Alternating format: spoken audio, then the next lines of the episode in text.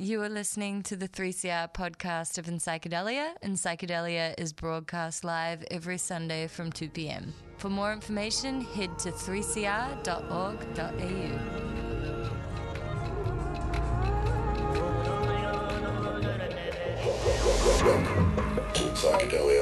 Good afternoon and welcome to the program for your Sunday afternoon.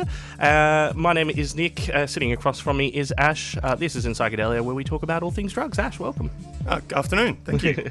um, so uh, on the program, I'm just trying to start my computer. It always takes forever to start. Just when you want something to work quickly, that's, that's when it doesn't. Um, but on the show this afternoon, I mean, the, the we've sort of um, going to be focusing a little bit on uh, peer work and. Um, uh, the, the role of peer workers in harm reduction and uh, some of the, the, the nuances and differences because I think some with we're talking about the the arrests that happened uh, at or around MSIR this week and uh, how that has been reported as uh, you know it's basically stoking this fire of oh we need to shut it down or move the centre or whatever. So MSIR being the medically supervised injecting room in Thank North you. Richmond. Yeah, so um, uh, but yeah, there was a bit of reporting. I think it was the um, acting acting health minister Luke uh, Donnellan. Uh, yeah, Luke Donnellan, I think. Um, who who was uh, saying that he didn't he didn't think it was right that uh, ex drug users were working with uh, with current drug users because it's all about getting them you know off the drugs and really he's completely out of his depth. He's misrepresented what the program is about. It's actually not about getting people off drugs. It's making sure people don't die if they do take those drugs. These are people with um, pretty serious addiction, uh, a lot of the time with the opiates. So it's it's not necessarily about that. It's well, about it, it misunderstands both what the medically supervised injecting room does and is for, and it also misunderstands what peer workers do. Like the idea of harm reduction, that's not treatment. Treatment is a different thing to harm reduction. Harm reduction is helping to keep people healthy um, and you know kind of reduce the risk of them contracting diseases or experiencing overdoses. And at some other point they may choose to go into treatment. And harm reduction can help facilitate that can show people pathways if they want to make that choice but it's different to a treatment facility.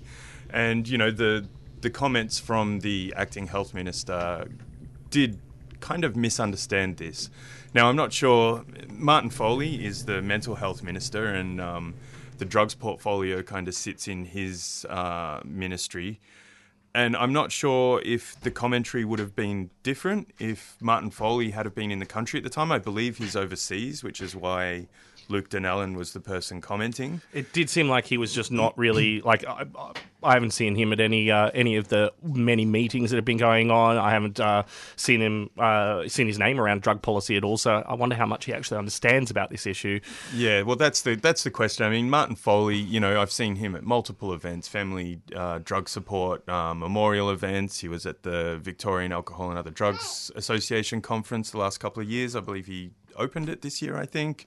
Um, yep. So you know, w- whether he has better ideas, um, he would certainly have a better understanding and maybe a better ability to speak in a nuanced way about this. But you know, the the kind of challenge here is um, there's policy and then there's politics and then there's the media and all of those things kind of play into how these things are uh, how the policies are rolled out how they're spoken about and um, you know i guess what happens in parliament Later on the program, we are going to be catching up with uh, Sione Crawford, the executive officer at Harm Reduction Victoria, also uh, Dr. Kate Seear and Peter Wern, uh, the chair of the Yarra Drug and Health Forum. Uh, catching up with those guys, those guys shortly. This is in Psychedelia. You're listening to 3CR Community Radio 855 AM. Visit the 3CR website at 3cr.org.au forward slash podcast to hear the most recent recording from each show or 3cr.org.au forward slash streaming to listen live.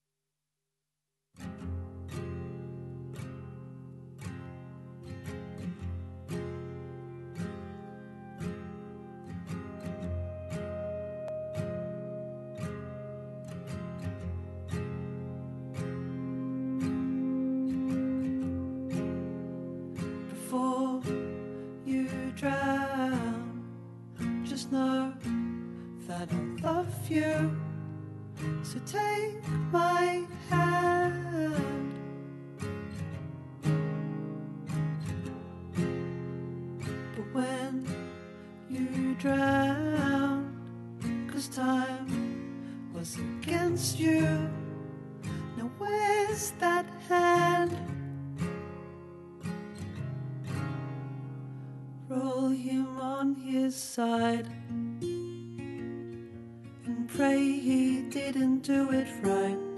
The letter in his hand tells of love,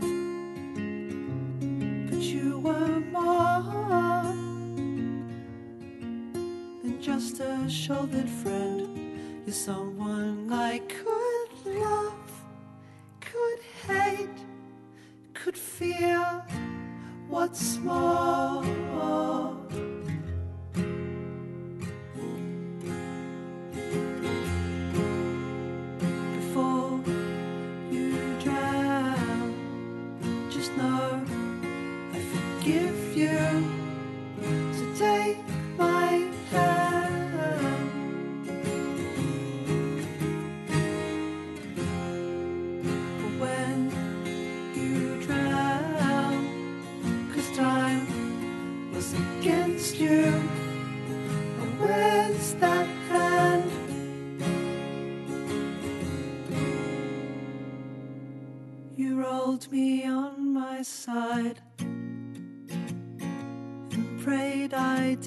Do it right. The letter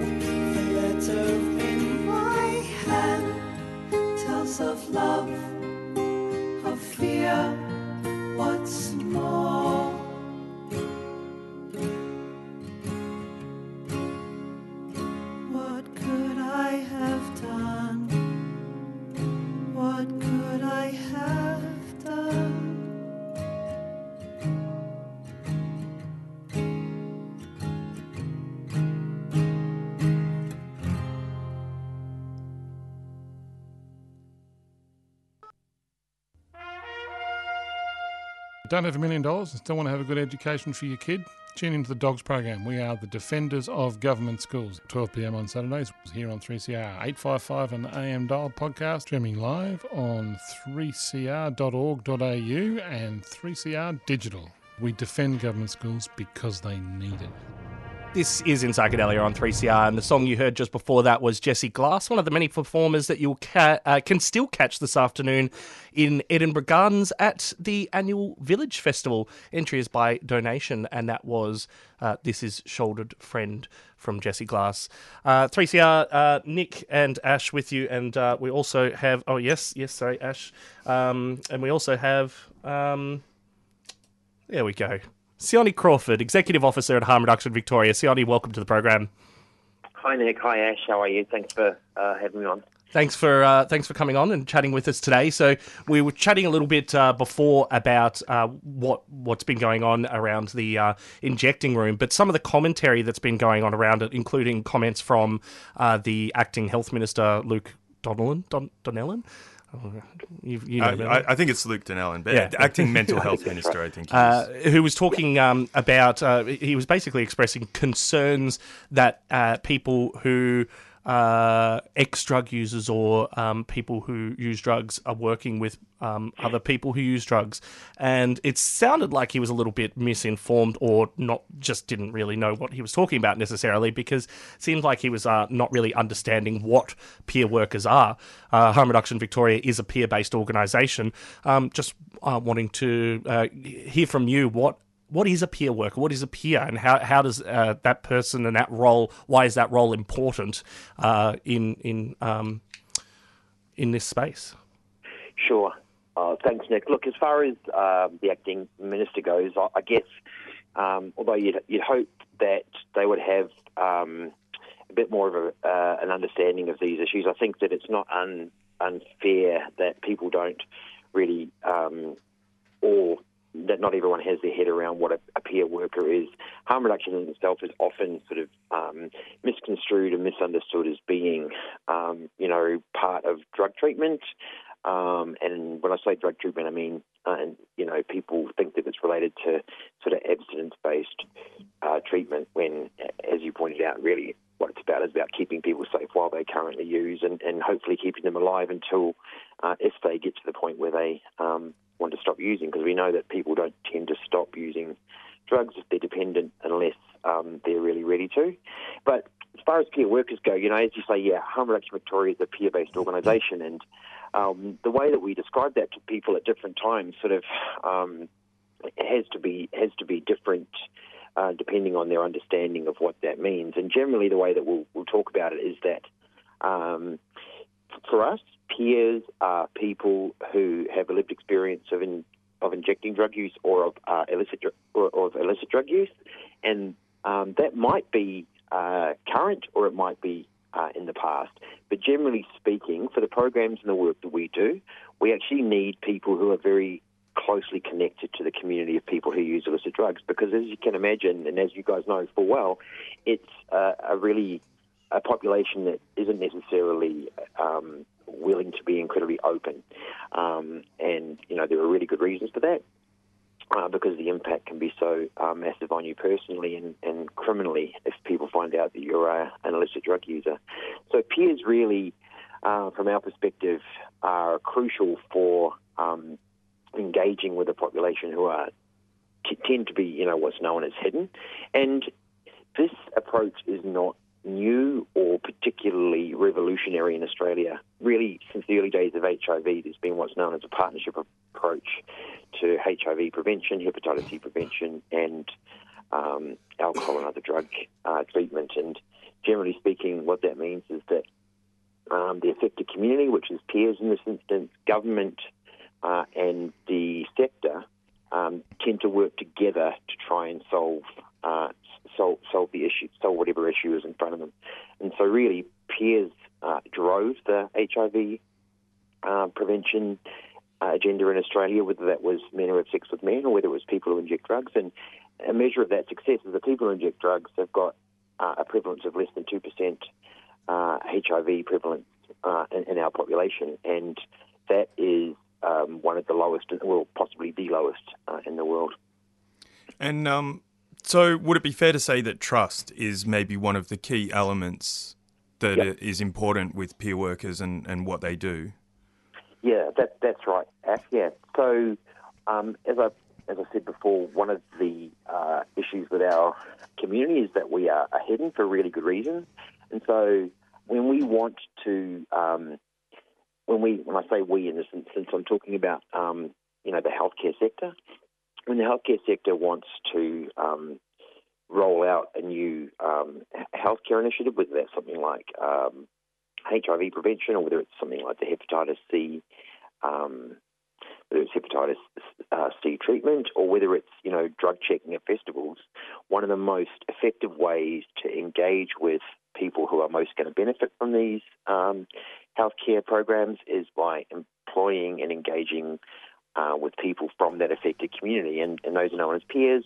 Uh, and we think it's really important to um, to have have have that community at the centre of any of these uh, uh, healthcare programs. And, and the reason for that is be one of the reasons for that is trust, but also it's about being able to actually put these programs together in an effective way that will actually provide um, an effective response, not only um, in the healthcare um, context, but also in a financial context. So, um, you know, it's all about not wasting our efforts and making sure that people who need um, uh, who, who, need these um, programs uh, are able to engage in them.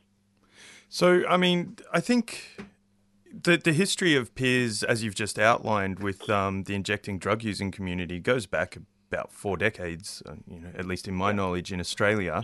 But we've seen this in in other sectors now as well. Like you know, it's expected that um, Indigenous people.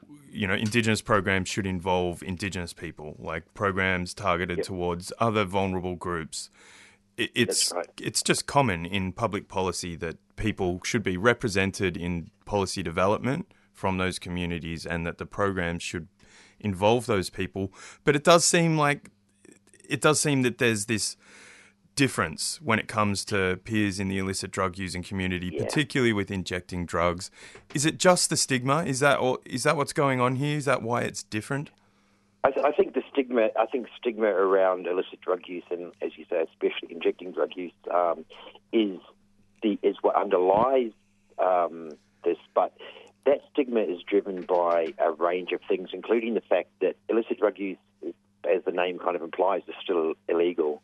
And so, whereas engaging the Aboriginal community, engaging the community of men who have sex with men in healthcare programs that are aimed at their communities, um, is straightforward in a legal sense.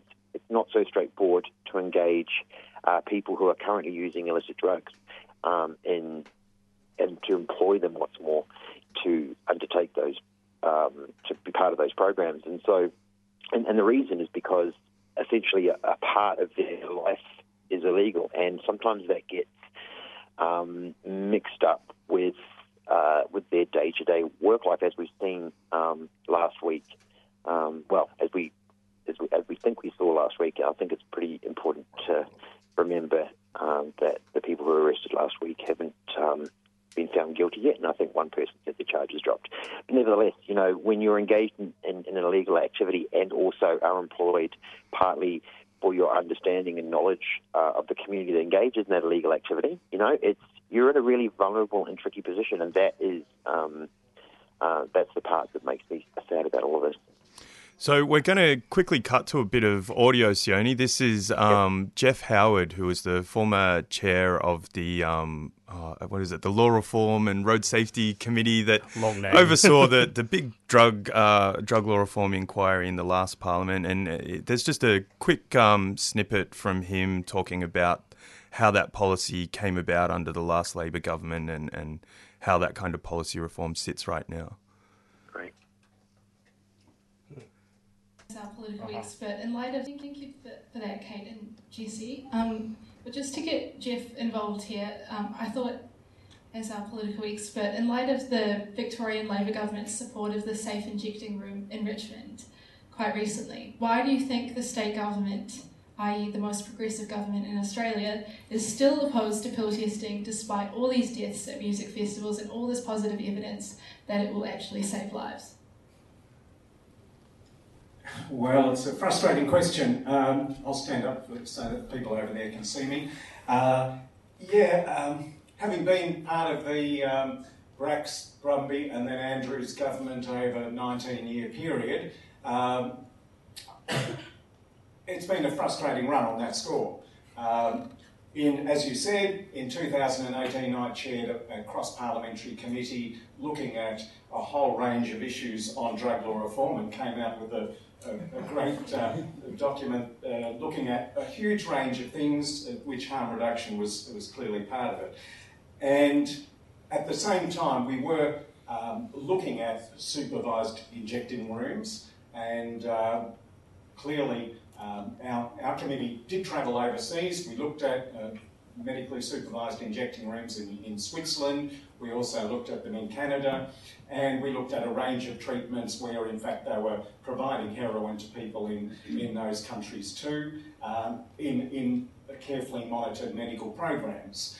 Uh, so I, I, was easily convinced by what I saw in terms of super, supervised injecting rooms, and uh, a number of, it's fair to say, a number of other members of the Labor, Party, Labor Party the, the government were convinced, but um, it did take a lot of effort to move Daniel Andrews and I guess the, the majority across the line because there is still, uh, I guess, a fear within uh, any government that you don't want to lose the middle territory in terms of uh, voting at the next election. And so there's a conservatism on the part of the Labor Party uh, not to try and go too far, uh, be too dramatic and go too far to the left, I guess, because you might upset people in the middle ground. But as we saw, um, there was a lot of pressure put on um, the government and Daniel Andrews, who had been health minister, to, to, to take that step for a supervised injecting room. And I was delighted to think, even though he had said on a number of occasions, made those negative sounds, no, where that's not going to happen, uh, he was persuaded. Okay. So that was uh, Geoff Howard, um, former MP and uh, chair of the Drug Law Reform Inquiry, speaking at an event actually this Thursday, the very day that all of this news broke, um, out at Monash Uni, co hosted by the Monash Progressive Law Association and Students for Sensible Drug Policy Australia. So that was a, a bit. I, I, guess Sione, that's kind of what we're dealing with. Is like the, the the politics and the media of the situation are often quite divorced from the reality of people that actually know about these programs. And that's, I guess, the challenge for, for governments initiating these kind of programs. They, I guess, they're scared of losing the the middle ground. Um, so, you know, what do you think that this will mean for for programs involving peer workers in the injecting room now?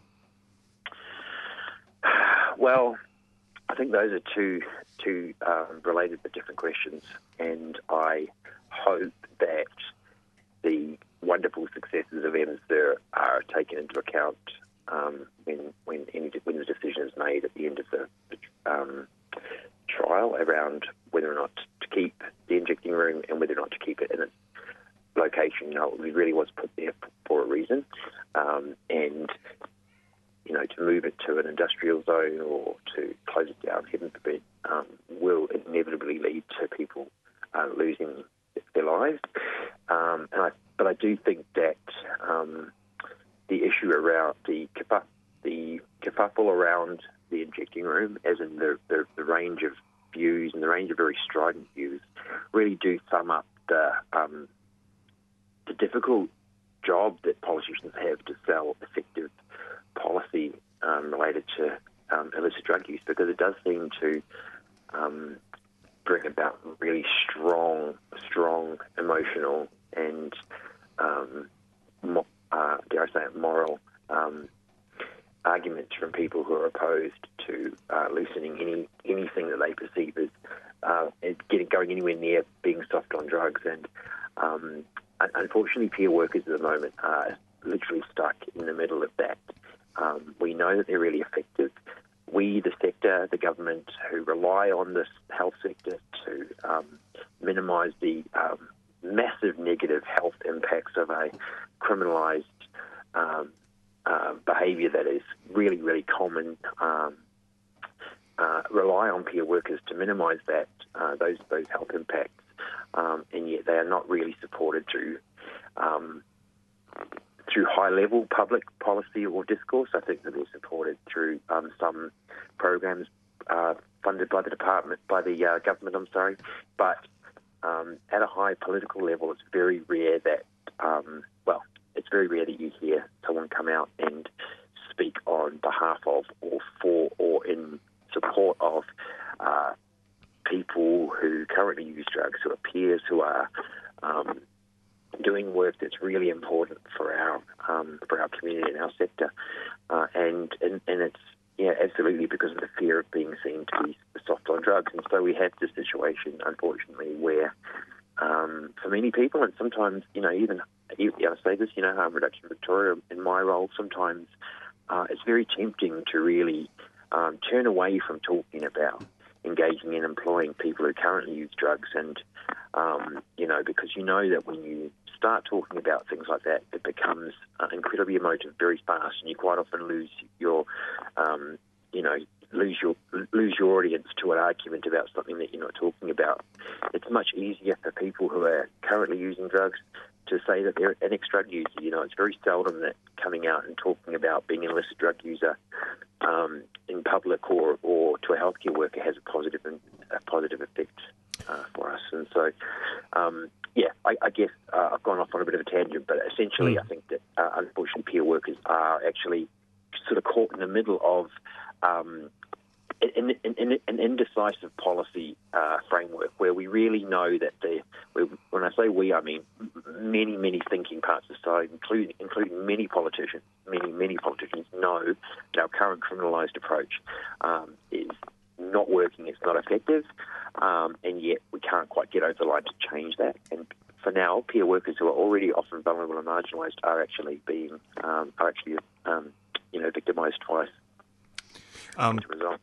So I think i this conversation about decriminalisation, it's one that, you know, obviously everybody who's in support of harm reduction, who's in support of uh, effective evidence-based drug policy supports that. If we did get to the the point of decriminalising drugs, do you think that would make it a lot easier for peer workers to be able to operate with a greater sense of legitimacy and respect?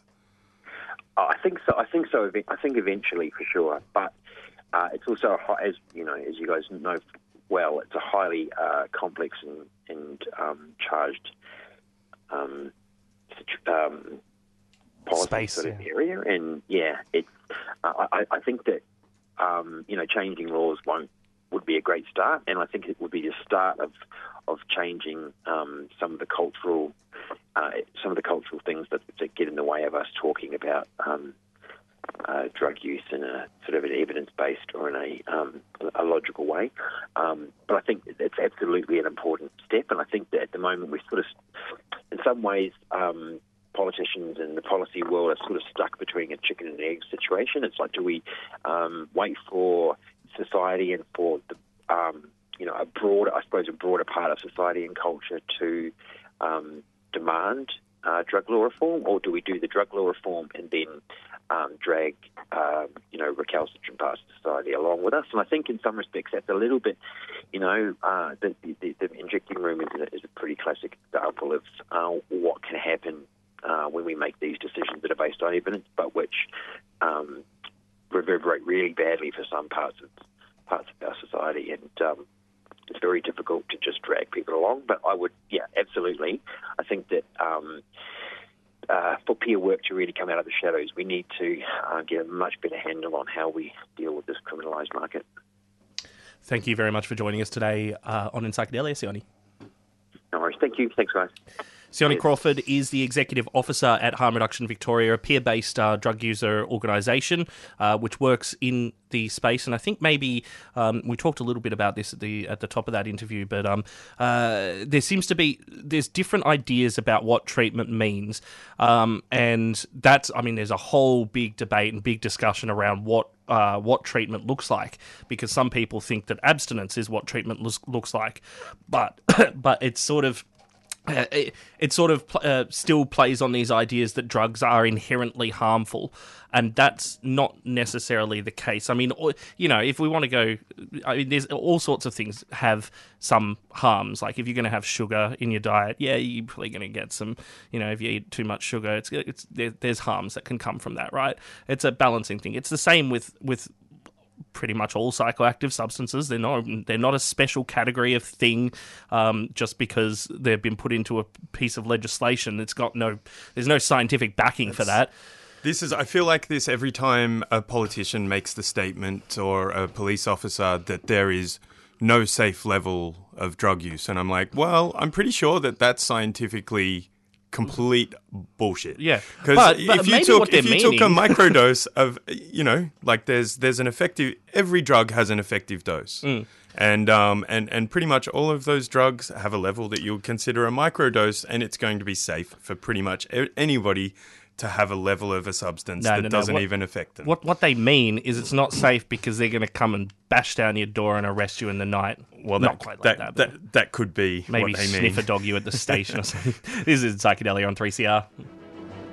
From every corner of the land, womankind arise! Women on the Line, a current affairs program devoted to women's voices, covering a diversity of women's interests and hearing women's perspectives on current affairs.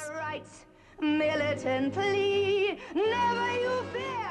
Erosion of human rights leads directly and inevitably to erosion of human security. We do not accept the denial of our rights because the right to have a say over our country is our life. Women on the Line. Tune in on Mondays at 8.30am and Wednesdays at 6am on 3CR Community Radio 855am and streaming live at 3cr.org.au. It is in Psychedelia on 3CR 855 AM 3CR Digital, 3cr.org.au. Uh, we're talking today about uh, the arrests that were made uh, near the uh, supervised injecting room, but that has blown up in the media. Um, I think there were some pretty terrible front page uh, uh, front pages of. Um, of newspapers again, but I suppose that, that happens often. But we just wanted to touch on some of the other things that have been going on this week because, of course, the uh, news never stops and things never never finish. And while we've got this happening in Victoria, New South Wales, um, on the 8th of November will be uh, the coroner is releasing their report into um, the festival deaths that happened uh, during the 2018-2019 festival season.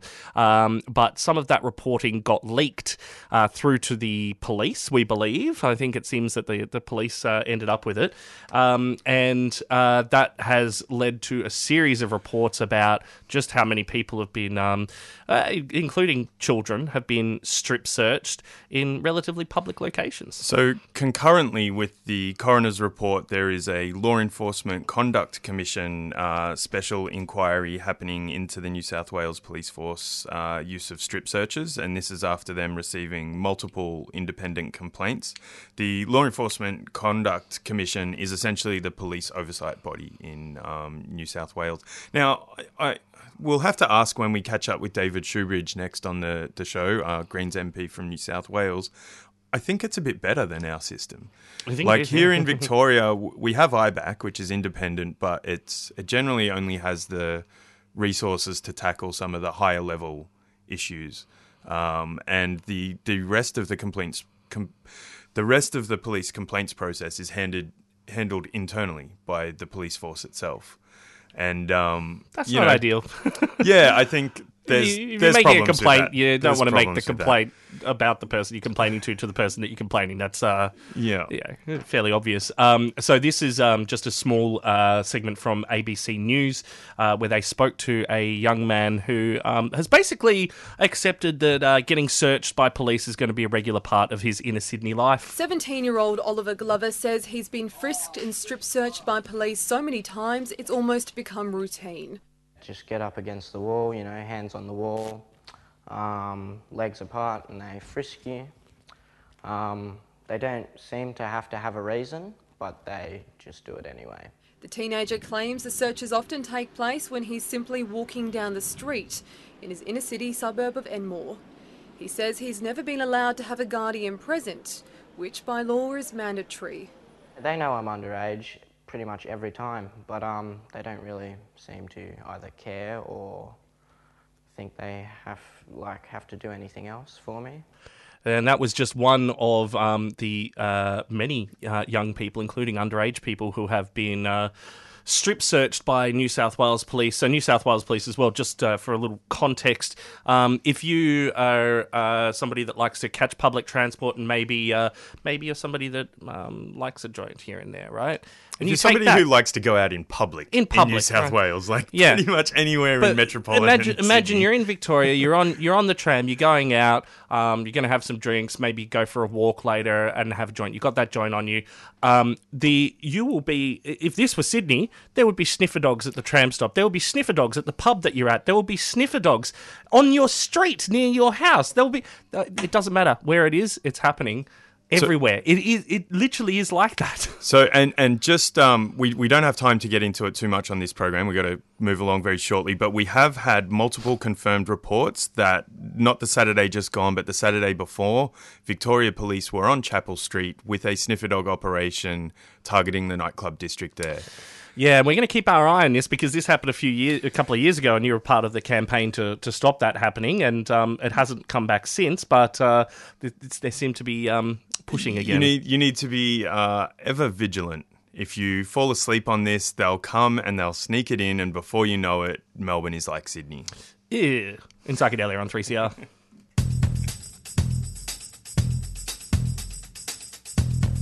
From October the 28th to the 31st, some of the worst climate criminals will be gathering for the International Mining Conference, IMARC, at the Melbourne Convention Centre.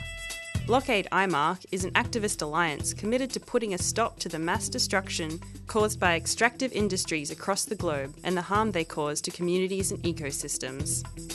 We need your help to be part of this blockade. Find out how at blockadeimarc.com or check out our Facebook page, Blockade IMARC, a 3CR supporter.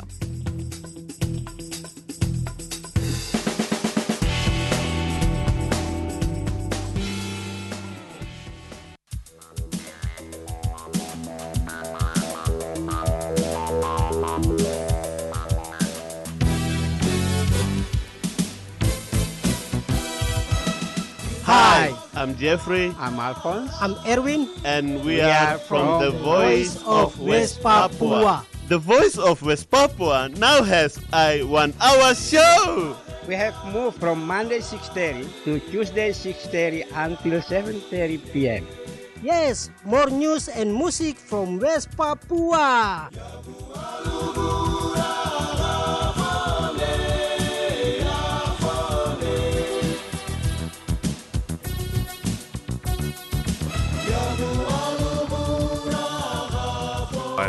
It's in Psychedelia on 3CR, 855 AM, 3CR Digital, and 3cr.org.au. This is in Psychedelia, and on the line now we have uh, Dr. Kate Seear, practicing solicitor, associate professor in law, and academic director of the Springvale Monash Legal Centre.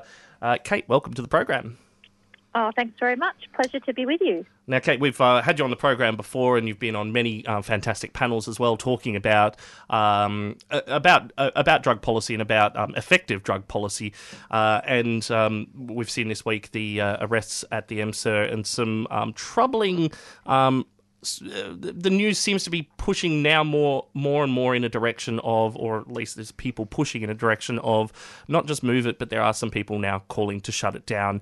Um, but one of the things that we um, really wanted to focus on was some comments from um, the acting health minister, uh, Luke Donnellan, this week uh, in regard to um, uh, peer workers. Um, can you talk to us a little bit about peer workers and um, and what their, their role is, why they're important to have? Yeah, absolutely. Uh, well, peer workers are people who have a background or experience with uh, drug use. Uh, they may even be people who continue to, to use drugs. I, I was tuning in a few minutes ago and listening to your discussion with Sione Crawford about about that work and the vital work that they do. Um, what we know from research as well that's been conducted all over the world is that when you have peer workers engaged with people who use drugs, doing that frontline work, providing harm reduction or safer injecting advice, um, the results are often um, very, very positive because they know how to speak to people or engage with people. They know how to meet people where they're at. Um, and in that sense, they provide a, an absolutely vital service. And, um, you know, if we think about peer workers in some other context, like, you know, in my area of law, for example, my area of work as a lawyer, um, if you have counsellors or people who volunteer their time or even paid staff who work in court services who might be supporting victims of violence or victims of family violence and who have been through those experiences themselves, um, they're often able to provide a really caring, supportive, um, and client centred service because they know what it's like to, to have been there. And it's a model in, in, in that sense that's replicated in various settings, It's highly effective, and it's well recognised and supported um, outside of drug policy. But for some reason, sometimes where um, we see that model operating within drug policy, it's not well understood by the broader public um, and by media and politicians. And unfortunately, we've seen some of that um, rhetoric play out this week. Yeah, I think that um, that's that's exactly it. That's what we've been talking about. That it seems like Luke is probably just not really informed on um, on, on how sort of drug policy works. It just seems like one of those re- reflexive type uh, responses. So the the thing that he said was um, uh, that people who are in danger of relapsing into drug use and not providing outreach services. He said these people are here to assist people to get off drugs and access health services. And when you have these allegations, that is undermined. And uh, it's it's that idea that uh, we are here to assist people to get off drugs, and maybe um, talk to us a little bit about EMSA because there's plenty of ways, uh, plenty of pathways that people can take if they want to uh, abstain from drug use. But EMSA isn't necessarily about that. Um, but that seems to to irk some people. So can you talk to us a little bit about uh, how how these programs work and what the what the point of them is?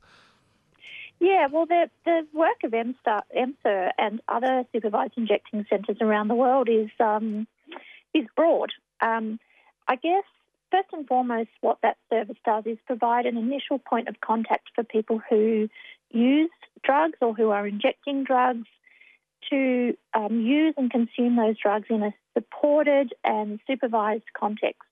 Um, and we know already, actually, from the first year of operation of EMSA, because a report um, or some initial data came out a couple of weeks ago, that they have already safely managed, uh, I think the data tell us 1,232 overdoses in the first year of operation. Um, but the data also tell us that um, a couple of thousand people have been um, funneled, if you like, or triaged into then other services, connected up with other services, basically. So, services like housing services, employment, other health services.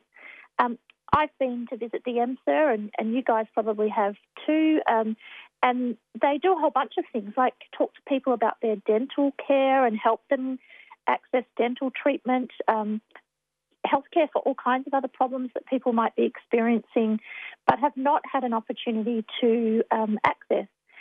And one of the reasons why um, the EMSA is uh, a kind of place that people feel comfortable to come to and then end up getting connected to these other services is because of the stigma, the deeply entrenched, severe stigma that's associated with drug use, and that acts as a barrier to people being willing to go to services of various kinds to seek help. And that is a really well documented phenomenon, not just in Melbourne or in the Richmond area, not even just in Australia, but right across the world. We know that people who use drugs do experience stigma. They're treated poorly in healthcare settings, um, other social services. They are rejected. They are frequently discriminated against, including unlawfully, sort of illegally discriminated against.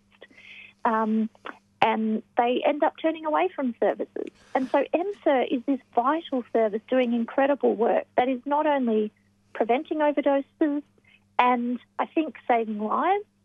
Um, I think we can say that with confidence that they're saving lives, but they are providing a place where people who have been mistreated, stigmatised, and discriminated against can come and feel supported and welcomed, and then if they wish to do so, connect up to other services. And so, in my view, it's a phenomenal, vital service that should um, not be questioned. And in fact, we, we almost certainly need, need many more of them. One of the things that seems to be um, challenging uh, to people that don't understand this issue well um, is this idea that people can continue to use drugs and we can give services to them to reduce the potential for harm and that that's an okay thing to do. So many people instead are you know i mean just read comments in the uh, letters to the editor in, in some of the newspapers or on comment sections on newspaper websites. And um, you know people almost have this um, quite brazenly nasty attitude of just oh well let them die. They've made a, a, a stupid choice and this kind of thing. But it is that challenging thing because when it comes back to it, drugs are illegal, and this is the point these people like to make. They're like, "Well, it's legal, so they should just have to suffer the consequences." I mean, what what do we say to these people, Kate? How do we how do we deal with this conversation? Yeah, look, it is. You are right, Nick. It's a persistent um, discourse, and and uh, unfortunately, sometimes it's the kind of rhetoric that's also repeated by the media, and often um, done so uncritically. And it really it saddens me actually because um, because I, I, you know, personally, I come from the, the point of view that um, you know everybody has a right and uh, as kind of to be seen as and valued as a uh, in their sort of dignity as a subject and part of our community. And um, but what I would encourage people to do is is sort of reflect on and try and have conversations with those people who might have a different perspective to them um, about why it is that drugs are currently criminalised. Because I don't think we have enough of a public conversation about that. Um, people, I think, often just take for granted or assume that because certain drugs, like say heroin or cocaine, are currently criminalised, that must mean that there is something sort of inherently evil or dangerous about those drugs that meant that they were right for singling out and criminalising. But actually, the, the history of drug use uh, is is complex, and it and it, uh, it the fact that those drugs are criminalised reflects certain values that have been assigned to those drugs over time. It's about race. There's a kind of important connection and historical connection to race and to the communities who use those drugs, like the Chinese, for example. Um, uh, and you know, traditional use of opium by Chinese. That's one example of it. But the other thing to say is that the most commonly drug, commonly used drug in our community is alcohol, um, and it's just that uh, different sort of value has been placed on drugs because of some of those historic ideas and connections that were made, and we've lost track of those that history. And it's important to keep talking about it so that people understand that certain drugs um, have a uh, just found themselves having been criminalised over time, and um, and just as they were criminalised at a certain point, it's possible to decriminalise them or even to legalise them to reverse the situation in which we found ourselves. And I think that would go a long way to helping us reduce some of the harms that are, are now associated or attached to those drugs, because a lot of the harm, of course, itself comes from um, the prohibitionist approach we we have. And um, uh, just finally, before we let you go, I mean, there's a whole other uh, conversation to be had here, but you have a, a book that was uh, released earlier this year, a, a few months back, Laws, uh, Law, Drugs, and the Making of Addiction, Just Habits. Um, is that uh, available? Uh, how, how does that work? It is, it is available, but it's an academic book, so it's Yes. um, unfortunately it's a, it's a little bit expensive. But I'll tell you just a little bit about um, about the book, Yeah. um, and thanks for mentioning it. So it's basically based on uh, three or four years of research that I've just done across Australia and Canada, um, looking at how essentially uh, drugs and addiction, and I use that term in inverted commas, um, are understood basically in legal settings and how drugs are managed in different areas of law. And part of what I did for that research was interview lawyers across Australia and Canada and judges and magistrates um, to, to sort of get a sense of their understandings. And I guess there's much I could say about it, but one of the kind of key take home messages of that research is that many lawyers and judges and magistrates I interviewed are unhappy with the current uh, regime of um, prohibition, drug prohibition, believe desperately um, that we need a different way. Um, many of them are supportive of drug law reform uh, in the form of decriminalisation or perhaps even legalisation, and believe that the legal system actually doesn't solve um, problems that we attach to drug use, but exacerbates them, magnifies them, generates them even, including stigma. Um, so I, I hope that the book will make an important contribution to that discussion and that ongoing debate, and um, and that you know we'll keep moving in the direction that I think we're moving in towards decriminalisation or even legalisation at some Seems, seems like the rational conversation is uh, heading that way, but I wonder how much the rational conversation is the one that actually matters. Uh, Kate, thanks so much for joining us on in Psychedelia today. It's always a pleasure. Keep up the good work. Dr. Kate Seear, uh, who is an oh no, my laptop's just died. She's an associate professor. She's a, a solicitor, um, so she's got a, a legal background and has been uh, working in drug policy area for a number of years. Uh, and uh, Kate's book. Um, you can find it on Twitter. I'm not sure where it's available from as an academic work, um, but I will share a link with uh, to that on um, Twitter and Facebook, and also our website in psychedelia.org. This is 3CR.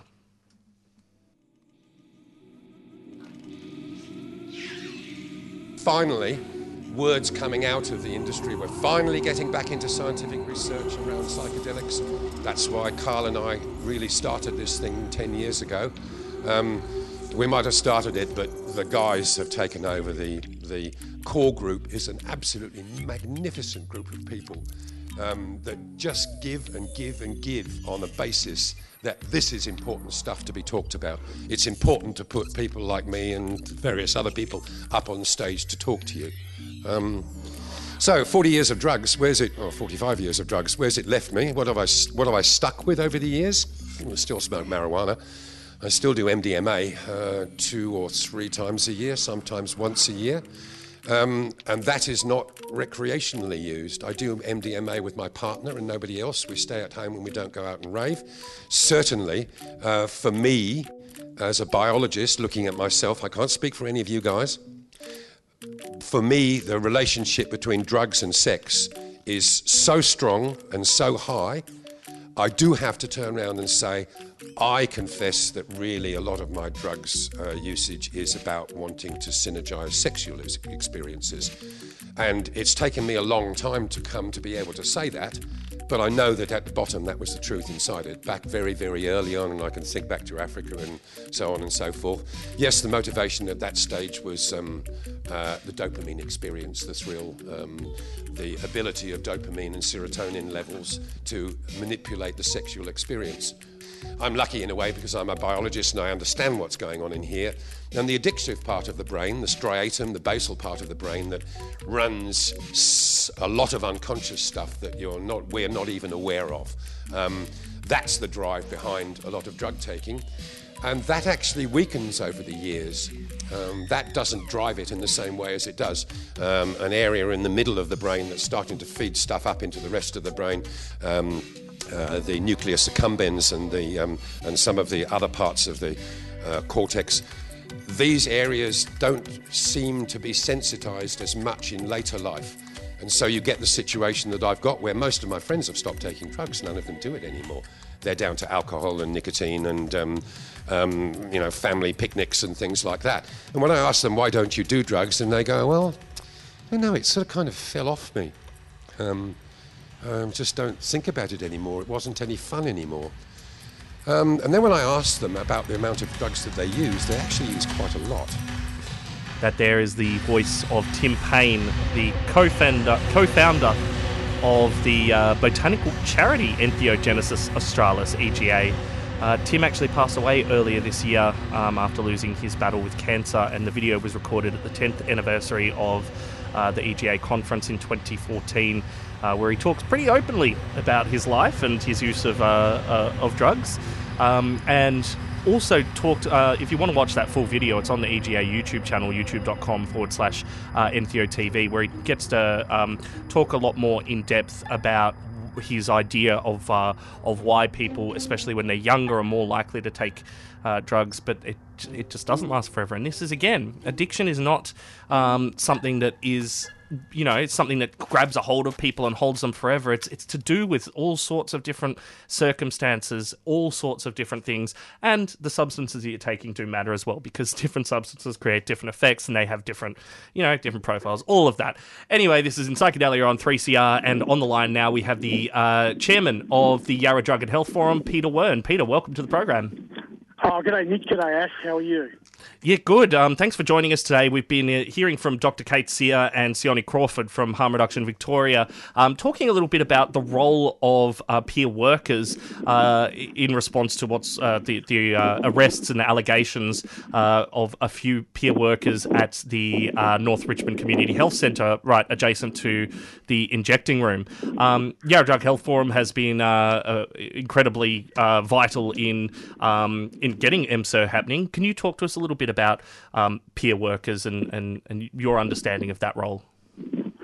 Well, uh, well, Nick and Ash, uh, thanks for having me on. The first thing I'd say is that um, uh, we need to acknowledge that uh, with the uh, the uh, discovery and the identification of HIV and hepatitis C, if it wasn't for the uh, the community of people with lived experience and peer experience in the drug and alcohol world, the death toll of HIV and hepatitis C would have been out of control in the Western world, and especially in Australia.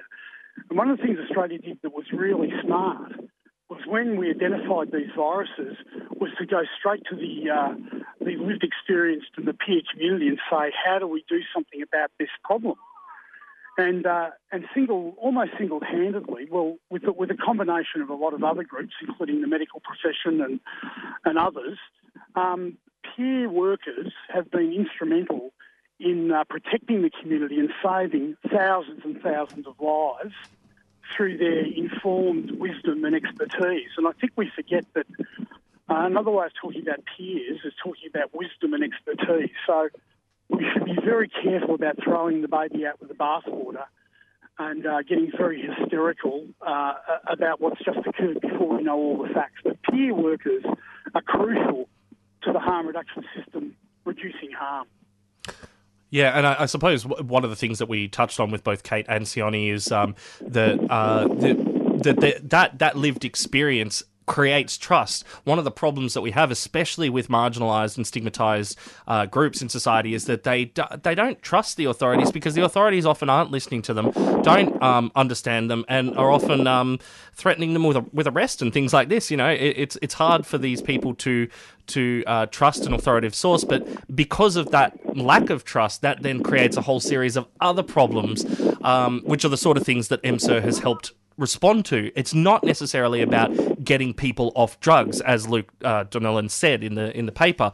Uh, the, the point of it is to move them away from a lifestyle that might have been much more harmful, from um, drug use that might have been much more risky, s- toward um, uh, something that's a bit more in control. Like that's that's the point of what's going on here, and I think that's what's being really misrepresented. Oh, yeah, and, and also, um, we, we have a we have a duty of care and a responsibility that when we do invite peer people to uh, take the risk of, and as you point out, take the risk of disclosing um, what is still illegal behaviour under our draconian and, and, and Dickensian law. Um, we're asking them to take a much bigger risk than anyone who's not in that role can even begin to understand. Stigma, discrimination, um, the threat of uh, of uh, legal action, and uh, and yet we know that that without their advice and without their their uh, their input, many people would have died unnecessarily and needlessly because of um, because of because of those circumstances. So so peers are absolutely crucial. They are the main pillar of reducing harm, and and and really what it highlights, Nick and Ash, is the um, the hypocrisy of our drug laws and the hypocrisy of the, the circumstances that we're, under, we're, under, we're operating under now.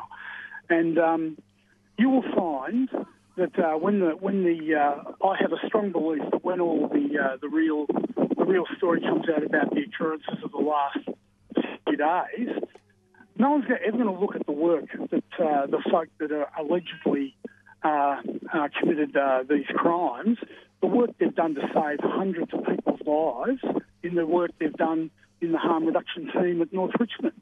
That's almost being ignored here. Mm. And uh, so I think we've got to be really careful that we don't throw the baby out with the bathwater and that we, we have a mature understanding. And, I, and I'd ask the government and people that are making decisions about this to yeah. show some real wisdom about well, this stuff well, before just, they go jump into conclusions. Exactly, and, and just finally, because um, we're just about running out of time, but before we uh, we, we, finish up, um, the, there is this idea as well that has been put out that um, treatment, and I, I, think this is one of these problems that we use words that sound like they're the same. It's the same spelling, it sounds the same, but we mean completely different things. And some people's idea of what treatment is is based on drug abstinence. And I think that is at the heart of what prohibition thinks it can do that it hasn't managed to do and it's actually made everything worse. Is this idea that treatment or you know being drug free is the ideal.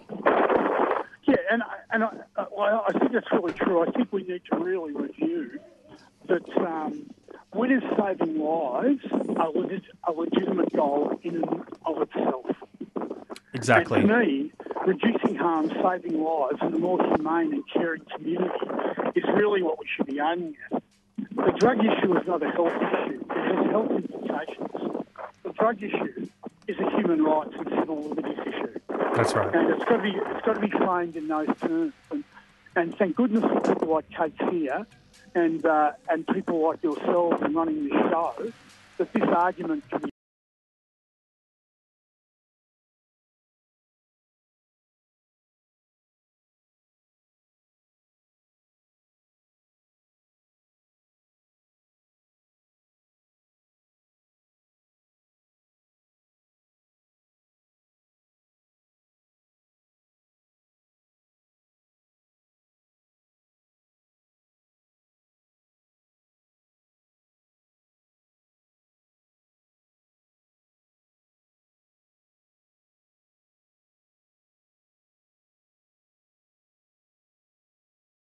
This has been a 3CR podcast you can hear in Psychedelia live every Sunday from 2 pm. Head to 3cr.org.au for more.